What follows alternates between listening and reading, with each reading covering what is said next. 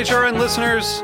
As we celebrate our 15th year, we are deepening our commitment to giving voice to the next generation of food systems storytellers, and we need your help. Our internship and fellowship programs help activate new possibilities for underrepresented and underestimated young people through experiential journalism, audio engineering, and production training. Through these unique programs, HRN helps food equity stewards build essential workforce readiness skills that expand their potential and foster economic mobility. Please consider supporting these critical programs. And with a minimum donation, you can be entered to win a dinner for two at an amazing restaurant in one of eight cities and tickets to a concert at a great venue in one of those cities. We have incredible partners across the country who have donated, as they also share our passion for helping to educate the next generation of food systems storytellers. Check out heritageradionetwork.org slash 15 to donate and enter to win today. That's heritageradionetwork.org slash 15 to donate and enter to win today. And make sure you donate before March 31st. Thank you. Today's program was brought to you by Roth, Wisconsin, makers of the world's best cheese and pioneers in the U.S. artisan cheese movement. For more information, visit rothcheese.com. I'm Mike Colameco from Food Talk. You're listening to Heritage Radio Network, broadcasting live from Bushwick, Brooklyn. If you like this program, visit heritageradionetwork.org for thousands more.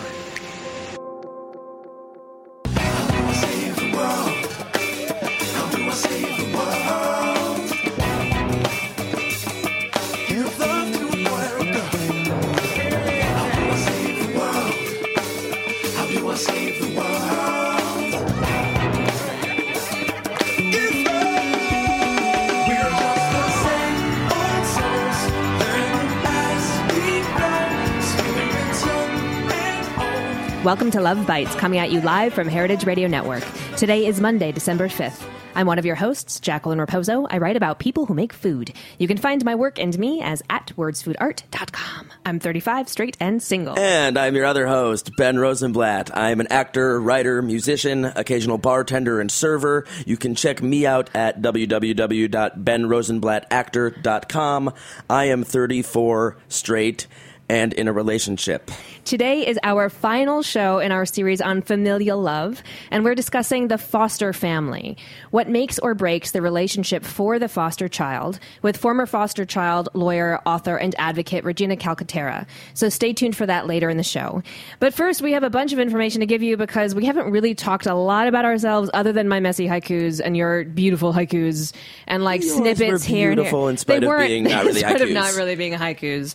Um, but we've sort of had only snippets of what's been going on in our lives. And since this is Ben's last live show until February 20th, that was the wrong. There we go. There we go, David. Oops. It was Sorry, like the Ben. mixed emotions. It was like, yeah, it Yeah, wait. I'm, I'm happy for you, but there not you for go. us. All right, nice, nice out there. Good cover. sure, So, David. so we're gonna get to that in a second. But Ben's Ben is not here until February twentieth, and we're gonna get to why. But that means we have five shows coming up for you in January. Next week is the last show of our season. I will be here, and I will explain to you before the break what's happening. But uh, in January, when we come back, we have five shows in a row where we're featuring couples in the food industry, and we are so excited Oh about Oh my God, them they're going to be so good. they're just like warming our hearts and inspiring us that you can have. Let's do a happy- unison because Ready? we've been doing a lot of this. Uh, yeah, that's been there's been a lot of awing happening. Um, so we have three of those shows that we're doing together, and then I'll be doing two of them alone live later on. So that's all great. And um, and then in the new year, we're also transitioning, like we've sort of been doing already, out of being just a dating show and into a relationship show.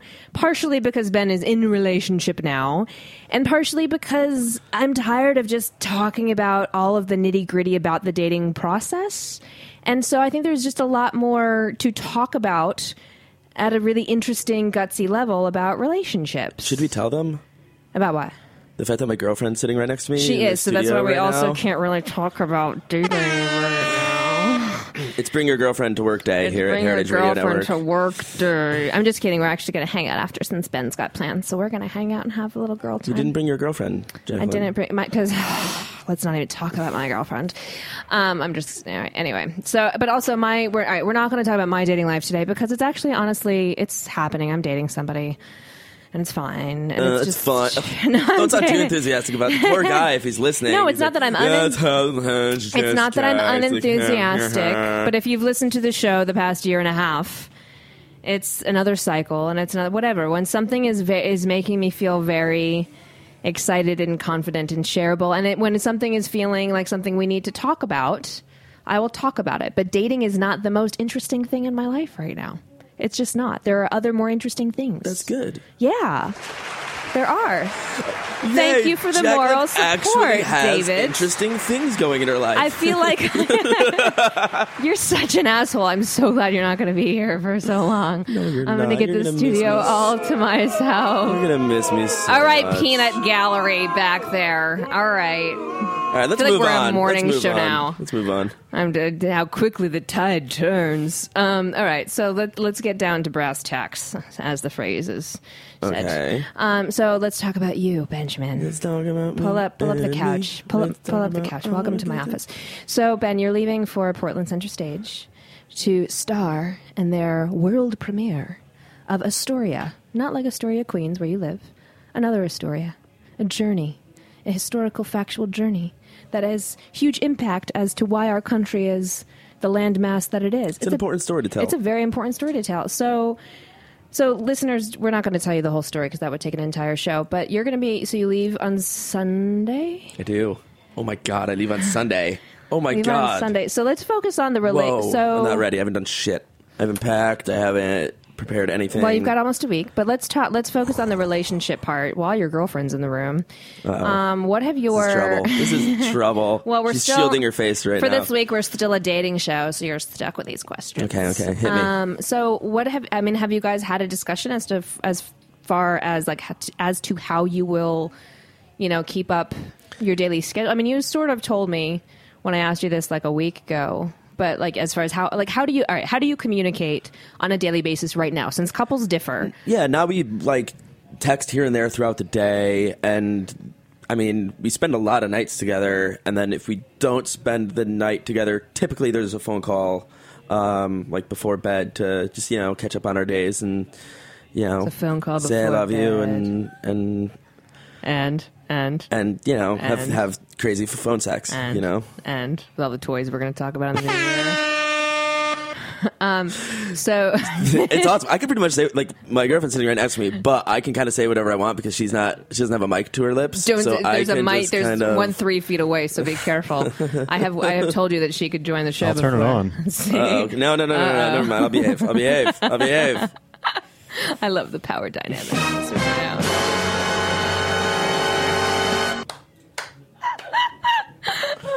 Happy as a Okay, okay. We're gonna have to get so Next serious question, during the please. commercial Next break. question, So how have you? So ha- have you discussed how you're going to transition while you to you know to communicating while you're gone? You're gonna have you know pretty packed rehearsal days.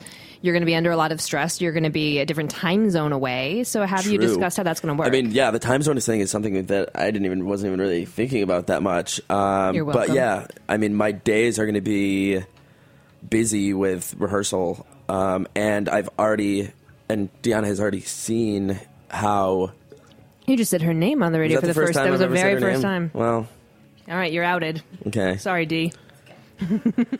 Anyway, she knows that I can be a crazy person when it comes to my acting work. Well, she's an actor as well, so that makes sense. I mean, that's how you guys met. Yeah, it is. But it's strange because like during that production, like it was pretty like chill. It was kind of like a very light and fluffy comedy and it was like, you know, fairly I don't want to say easy, but it was like, you know, it wasn't the most it wasn't material that really made me have to like Well, the the role you have coming up is very unique in that it's it's the kind of role that actors want to get that you rarely get. The kinds that scare the shit out of you. That it's like the good kind. I mean, yeah, it's really meaty. really It's really, intense. Yeah. It's a dark, dark man.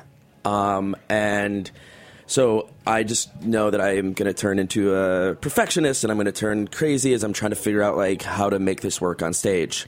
Um, and so I'm hoping that um, she can have a little patience with me while I, uh, you know, probably come to her with my struggles and my, you know, the issues that I'm having as I'm approaching the role. Um, but outside of that, I think it'll, you know, we plan to. I'm sure we'll be texting throughout the day, hopefully as usual, and we'll plan to Skype and stuff like that in the On evenings. I'm Um, I'm going to interrupt you because on a deeper level, with something that you just mentioned, because technology does fill in the gaps a lot in ways that it didn't ten years ago. Um, you know, when we were both doing shows ten years ago and traveling or whatever. But like you just mentioned, the the deep dark part of this role, and I don't know about you, but I found when I was performing, it was hard to sort of separate your regular life from when you're re- when you're knees deep in the rehearsal process trying to tap into something it sort of brings you to the pl- wherever that place is like you just mentioned you were in a happy fun play when you guys met i can find i've found on both sides of that like are you worried that as you that you're you're you can be a very deep dark person you Anyway, I, I think I understand the question. Okay, and yeah. like, yeah. I mean, I don't know. I mean, it remains to be seen. I guess is the answer to that question. I typically, are you going to be on I get. guard I for typically, it i guess is the I feel like. I don't typically get into a like the same type of dark place that my character is in necessarily. The for me, the darkness comes in my in the form of my own uh, inner critic and um, my struggle to feel like I'm doing good work and to bring the type of performance to the stage that I want. Um, and so I feel like I'm more concerned, and I could be surprised, hopefully not, but I'm more concerned with, you know, feeling like I'm doing good work and that I'm not going to be sort of like too stressed out about that and too frustrated about that to, you know, carry on open and, you know, I get a little self centered perhaps too when I'm working on that because I'm just like so focused on my work and myself in the work that, you know, I hope that I can remain being the giving and, you know, be there for her in the same way that gotcha you know she I trust will be there for me. All right. So before we take our break, um, I want us to each quickly sum in, sum up in one sentence what we most want. Can it be like a really long run-on sentence? No. Okay. No. Um, what we most want out of ourselves. So either what we most want to focus on or what we want to accomplish or achieve between now and when we see each other in mid February. So what do you want most out of your life? God, I mean that's a, No, and I'm not talking about some huge like, oh, I want the show to be blah. Like, but as far as what you have control of your actions, what do you want to focus on? What do you want to? What you know, in the same way that we've I done want this to. for ourselves. here we go. I know? want to excel in my professional and personal life. I want to. I mean, no, I I'm- want to make. I mean, I was, no, I was making more like you know we've given ourselves goals and tasks. Yeah. Like, what is your what is your main goal or task or focus that you want to have? yeah. To That's that's an end game. I want to excel at. That's not a plan. You know what I mean? okay. What's a verb? Excel. Well, that's not really an active verb. Like, I mean, I guess move forward, but I mean, you know what I mean? I want to. You go first. Give me an example. Okay, well, to sum up, since I'm not, we're not going to go through all my stuff. Like mine is like mostly work stress, and I have been doing this my herb abstinence cleansing shit, which is you know now things overlapped and one ended, and another started, and I've got a lot of work stuff on my shoulders, and the romance stuff has been up and down. And I'm I'm feeling very muddled. So my goal between now, starting the sentence, my goal between now and February 20th is to focus myself moment by moment so that I can execute as much clear-headed work as possible. Okay, you prepared that. No, I didn't. I said it right now. I knew it was going to be something about focus and work, but that sentence was what it was. Okay. All right. One sentence. Okay. I want to, between now and February 20th, um, bring my best self to my work and my relationship. Done. Period. There you go. Very good. All right. So we have a little bit longer of a commercial break than normal today, right now. So, um, sorry, lead into the commercial break. Uh, so before we take it, I want to fill you in on two things. First, at the top of the show, at the top of the season, sorry, I was out of the country. And so Ben kicked us off with The Bro Show. And now that he's going away next week for our last show, I'm taking over with an episode that I'm calling Single and Fabulous, or The Best Ladies Who Lunch Round Table Show Ever.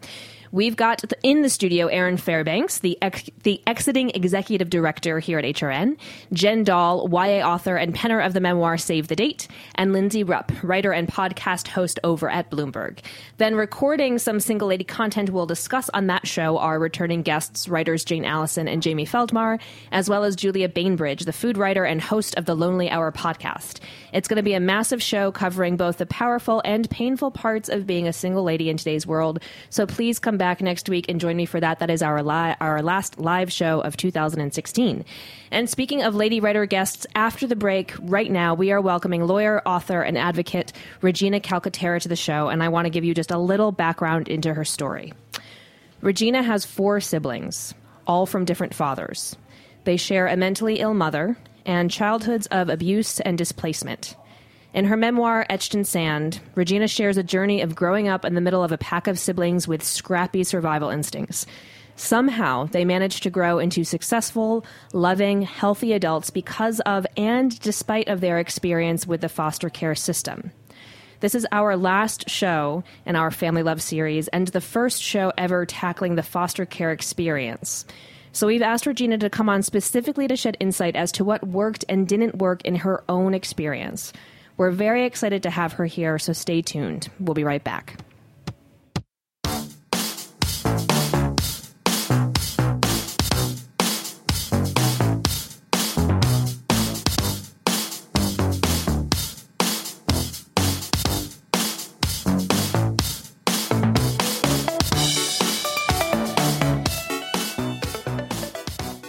You tasted the world's best cheese?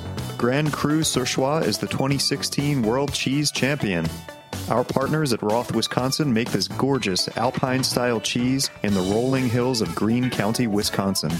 Grand Cru Surchoix is produced by hand in Swiss copper vats and finished by aging on spruce planks.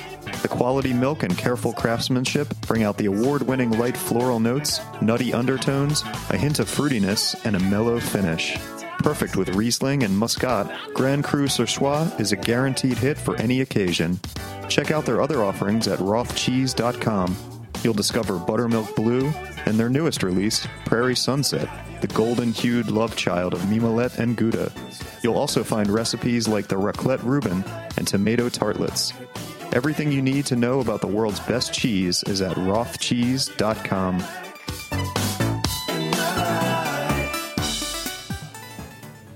Regina Calcaterra, Esquire, is the author of Etched in Sand, a true story of five siblings who survived an unspeakable childhood on Long Island, and the co author of Girl Unbroken, a sister's harrowing story of survival from the streets of Long Island to the farms of Idaho, which she wrote with her sister, Rosie Maloney. She serves as second vice chair to the Foundation Board of the State University of New York, as an ambassador to Library for All, and on the advisory committee for the New York Society for the Prevention of Cruelty to Children. She formerly served as longtime board member to You Gotta Believe, an organization that works towards finding older foster children forever homes. She speaks nationally on childhood poverty, resilience, the plight of foster children, and how we can positively impact a child in need. Welcome to the show, Regina. Hi, well, thank you so much for having me. I'm very happy to be here. We're so happy to have you here. Thank you for coming on. Um, so, to start, even before we get into the foster care system and your experience with it, uh, four siblings, uh, being a family of five, is a story in itself. So, what do you think it was about the bond you had with your siblings that was particularly strong from such an early age between the five of you? Well, we were born to the same mother who had five kids by five different men.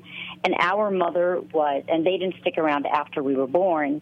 And our mother was mentally ill and she wasn't diagnosed and wasn't receiving the proper medical care. So she self medicated through drugs and alcohol. So here was this woman who couldn't take care of herself, let alone the five kids that she had. So what she would do is she would find us these places to live if it was in a, a house or an apartment, we wouldn't be there too long because we'd get evicted. Um, but the other places she would find us to live would be behind a supermarket or out of a car. We lived on the streets and in homeless shelters as well. And she would just leave us there for weeks at a time. So she would find us these places and just dump us there. So because the five of us um, had to rely upon each other for survival. We stole food to eat. We kept each other warm. We went dumpster diving for clothes for each other. I mean, the things that we had to do at a young age out of necessity is really what created the bond that we had because it wasn't just a sibling bond. It, it was it was a survival that that are instincts that were necessary. That in order to for each of individually each of us to stay alive, we had to protect one another to do so as well. Yeah. Wow.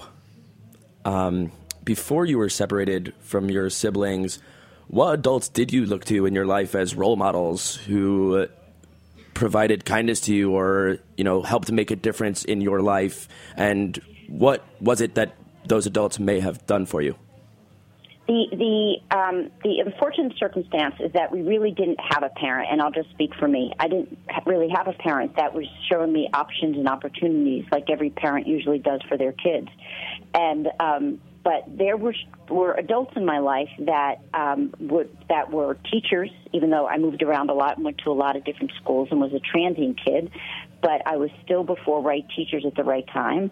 And there were librarians, and there were crossing guards, and there were friends of parents, and they each played a different role. So it was the teachers who would constantly tell me how smart and talented I was, that I had to stay in school, and my only way out of poverty and my only way to determine my future is to get an education. And they were constantly encouraging me and building up my self worth. It was librarians who were, were doing the same thing and letting us into the library, even though we were five homeless kids, so we would have a safe place, and they would do the same thing by building up uh, our self worth and our self determination by showing us the right books and being patient with us. It was the crossing guards that, you know, on a Friday night on my way home, home from school, whatever my home was, she would hand me a bag of food, knowing that I wasn't going to have food for the weekend if I wasn't going to be in school.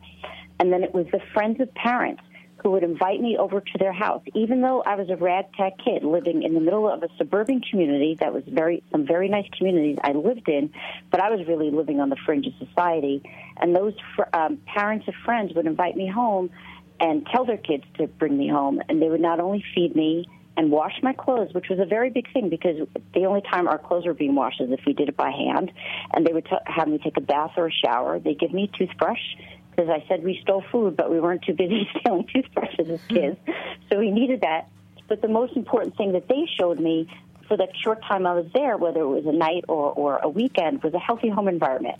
So I was fortunate enough to have these people in my life, whether it was learning about a healthy home environment by going to a friend's house or going to school or to a library and being encouraged, that those are the ones that made the difference because you know, as a, as a poor kid in the United States, there are a lot of resources you could take advantage of. And we say that all the time. And, and it's very true.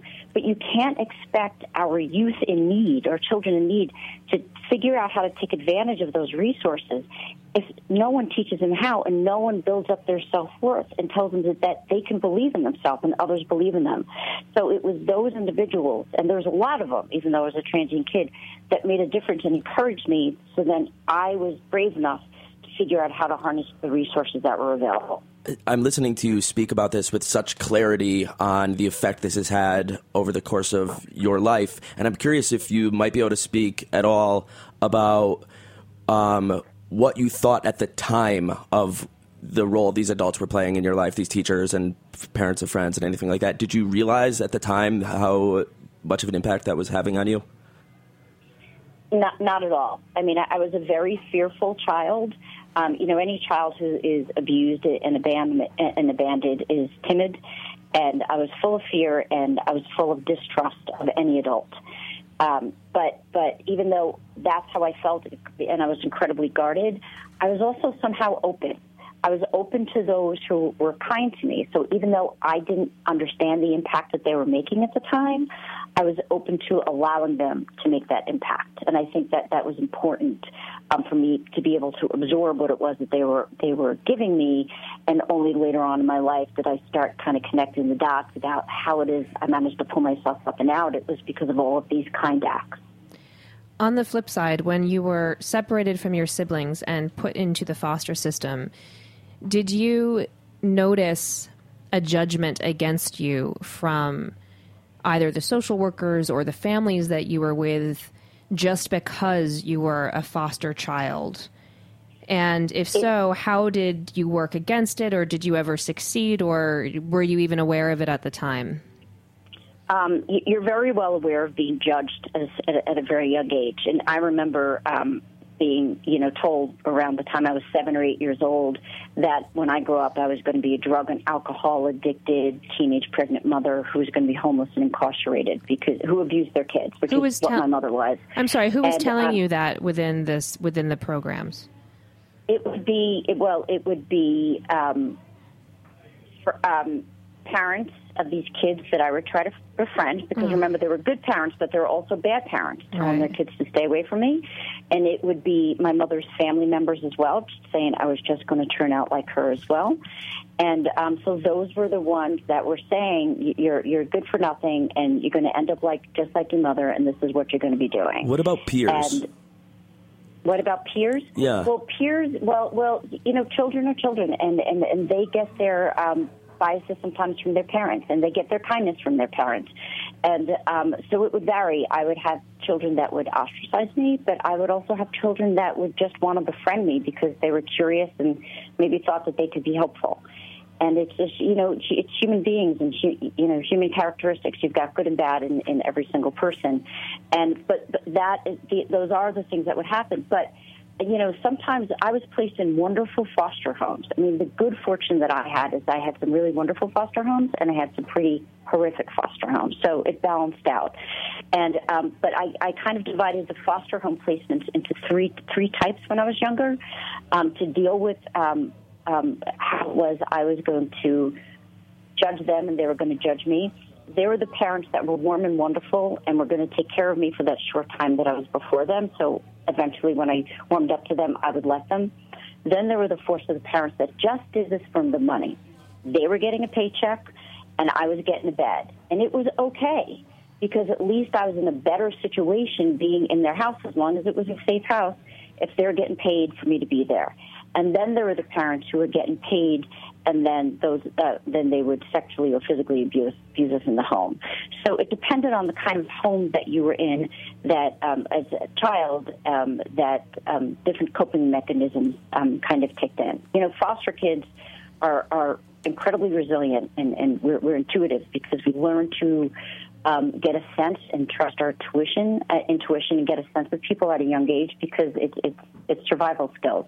But like I said, but every phase of my life, I've had teachers that, you know, one teacher when I walked into a classroom, I mentioned this in Etched in Sand, as soon as I walked in the first day, she introduced me and she said, class, this is Regina. She's a foster child. She won't be here this that long, and she's going to go in the lowest reading and math class. Mm. I mean, um, groups. And I remember ignoring what she said about me being a foster kid, even though I realized right away that ruined my social life for that for that time I was there. But um, but I fought with her about being in the lowest, lowest reading and math class um, because I knew that I should be in the highest one because I did very well in reading and math. And um, so you would get those judgments passed as well. So you would, as a kid, either fight to get looked at differently or just realize it wasn't a battle that's worth fighting because you weren't going to be there that long. Well, what might have been, looking back, what might have been something you were struggling with, a roadblock of your own that you could not express or work through at the time as you were going from family to family, or something that you weren't able to sort of express or find somebody to help you with at the time? It's, it's, it's the general inconsistency of being a foster child. The only thing a foster child can count on is chaos and inconsistency. And you can't express that to anyone unless they're actually going through it. And, um, you know, the one skill that, that many foster kids have is they know how to organize chaos because you're you're constantly moving and you've got to find a safe space every time you move and you've got to figure out how to wake up every day, put one foot in front of another, and get through the day. So um, so that was always very challenging because sometimes people think when they bring you into your home that, that you're going to be their home, you're going to be okay. But they don't realize that you were placed in their home because something bad and traumatic really just happened to you. And a lot of times we were, as siblings, were separated. So not only were um, either um, one of us abused and the police figured out what was going on, but the trauma of being separated from your siblings compounds it. So it was very hard to articulate that as a youth because many families, you know, when they brought you in, expected you to appreciate being in their home, and and and because it's much better than where you were. But as a kid growing up in this type of system in this type of environment, I always thought it was better for me to deal with the better the devil that I knew than the devil I didn't know. I would much rather be with my mother, even though she abused and abandoned us, because at least I would be with my siblings and we protected each other when we were together. When we were placed in foster homes, we were separated and we never knew whose hands we were going to be at the mercy of, and we weren't there to protect one another. Even though sometimes we ended up in good homes, we'd much rather not take that chance. So these are very hard things to articulate as a child that you just rather be stay in the abusive situation than be in a safe foster home, and you don't want to be separated from your siblings, and you don't know how to survive, uh, you know, day to day with nothing. You're just moved around like a little pawn, like a dog, going from home to home until some family's going to the right family's kind of going to take you in, and um, and you can never express any type of disappointment with that because you were supposed to be, uh, you know, appreciative of what they were doing. For one of those good homes, or for one of even those medium homes, for uh, for any potential foster parents who might ever listen to this interview, looking back, what would you want them to know about something that is really valuable on their end, or something that works in the relationship, especially in the in the first couple of days, like you mentioned, of of transition and sort of creating order from chaos and settling in and, and coming from something that might have been very, very bad into a safe space? What is a vital thing that a foster parent or a foster sibling can do to make it a little bit more okay? That is such a great question. They should never try to cut off a um, foster child's connections, whether that child has a connection to an aunt, a teacher, a librarian, a friend, a parent someone from their prior communities that they lived in. That's the only thing that, that grounds them. That gives them a history and a sense of place and a sense of being. When you prevent them from calling or emailing or doing anything that's communicating with these people, you, you, you're you're going to anger them even more because and what you're ultimately doing is isolating them. When you take a child into your home, you're taking in that child's history as well, and you need to let that child have that history and embrace it so at least they feel safe there, that they can go to their contacts and have a relationship, or whoever those contacts are, and they could still be in a safe place. Because if you don't allow them to do it, they're going to um, rebel against it. You need to respect the fact that these kids are coming you, coming to you with others who loved and cared for them, and allow that to continue. How would you say that the sum of all the experience that you've been talking about and the experiences that you had growing up, as well as your experiences sharing your experiences in your books. Um, how has that shaped the way you look at people today and the way you interact with others as an adult? Um, I, I, think the thing that it, uh, my, all, all, of my experiences put together growing up has given me perspective and given me balance. And um, I realize what's important and what's not important. And it has um, it, prov- it, provides me patience, a, a lot of patience um, understanding that um, little things may affect people that, that don't affect me, but, but those are things that are important to them. Um, but they're not things I'm going to let affect me. So I think growing up the way I did has allowed me to have perspective because, you know, on another hand, if you think about how is it that I grew up the way I did, and now I'm sitting here, I'm, I'm a partner in a law firm. I, I, have, I have two published books. I have my four siblings close by. I have 12 nieces and nephews. I have a um, daughter myself, and um, I have a home. I own a home. You know, none of this should have happened. So, so I, I, I'm uh, really appreciative of all the blessings I got, but also I'm uh, like have a great perspective for and uh, for what I have. That's amazing, and it's uh, like you sound like an amazing success story. And I am just again listening to you like I'm amazed by how uh, well adjusted you are, and it seems like, and I don't know, but it seems like you've done so much work on yourself, which is incredible. My question, my next question is, I guess, are there things still that come up for you, things that you struggle with as a result of your experience um, that you feel like you're still kind of, you know, bashing up against? Like, where are you right now? Are you like, do you feel like yeah, I mean, I guess that where are you right now with things? I, I think the, the thing that I struggle with the most, and which I have been struggling for, for a few decades now, is that um, kids are still being abused, and um, certain caseworkers are not doing their jobs, and children are still be dying um, at the hands of abusers and in and out of the foster care system. And that's the thing I struggle with. Is not necessarily me. It's just wondering how is this still happening? Haven't we evolved more as a society? Aren't people shouldn't people be reporting more? Shouldn't others who detect things be reporting more? And how could there be um, certain caseworkers, not all of them, because many of them just burden down, but you have a lot of burden, um, but but looking the other way. That is the one thing that that that it bothers me on a daily basis every time I pick up the paper. What just wondering that, and and the other one is the number of foster kids that are out, that are out there that age out. You, you know what happens in the United States? We have 400,000 kids in foster care, and every year 26,000 of them age out to nobody but themselves at the age of 18 or 21. So that means they're on their own in this world without an adult and with very few little adult connection and with very few resources. And that is why many of our older foster youth, once they age out, end up homeless, aren't or incarcerated. And that is something else that I'm burdened with is just wondering why isn't that, that people are more open to parenting older foster youth and, and giving them forever homes. And, and, and I think one of the reasons that people are just not aware what happens to them and, and aware of the plight of older foster kids. And if they were and they realize that they get kicked out of their foster home and their foster parent stops getting money from them at 18 or 21, that it may change things. So that is another thing that I'm burdened with is just knowing what's happening to other foster youth in the pipeline um, who are about to age out if they don't have anyone else and where they're going to end up and how unfair it is to them that they were born into a situation that put them in foster care to no fault of their own and now they're being pushed out into this world without an, an, an adult connection.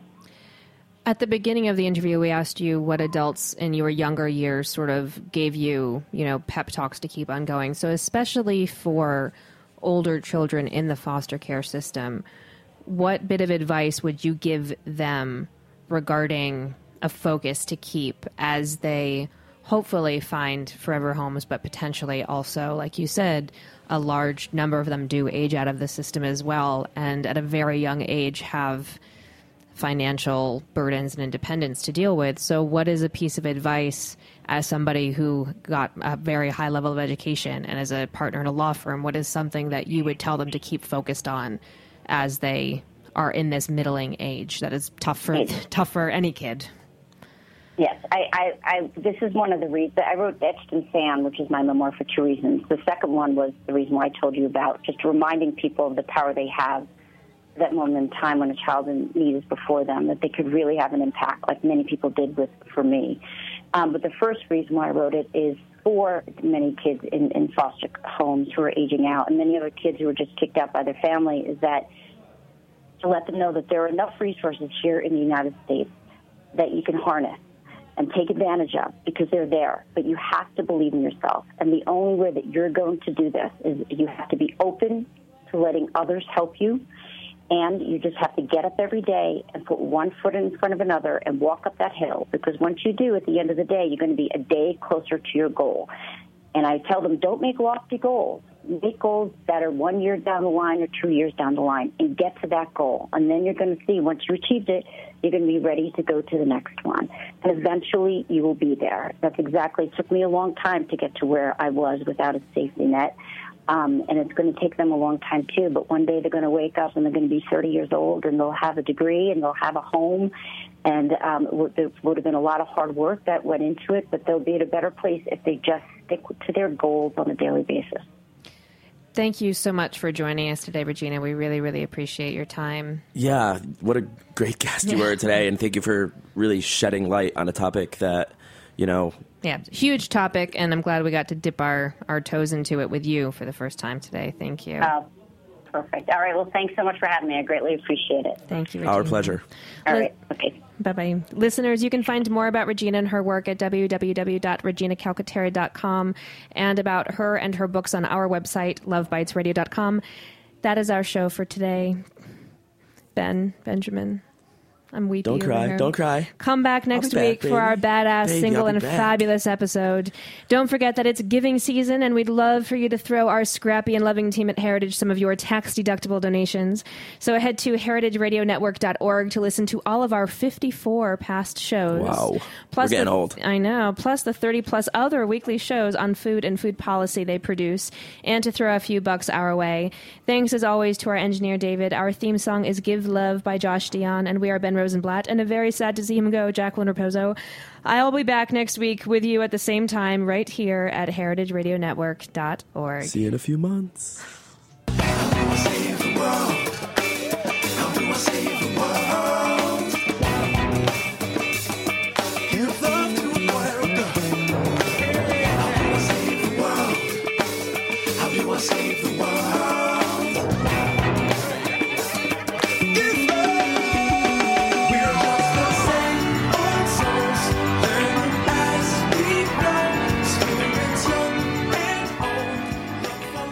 Listening to Heritage Radio Network, food radio supported by you.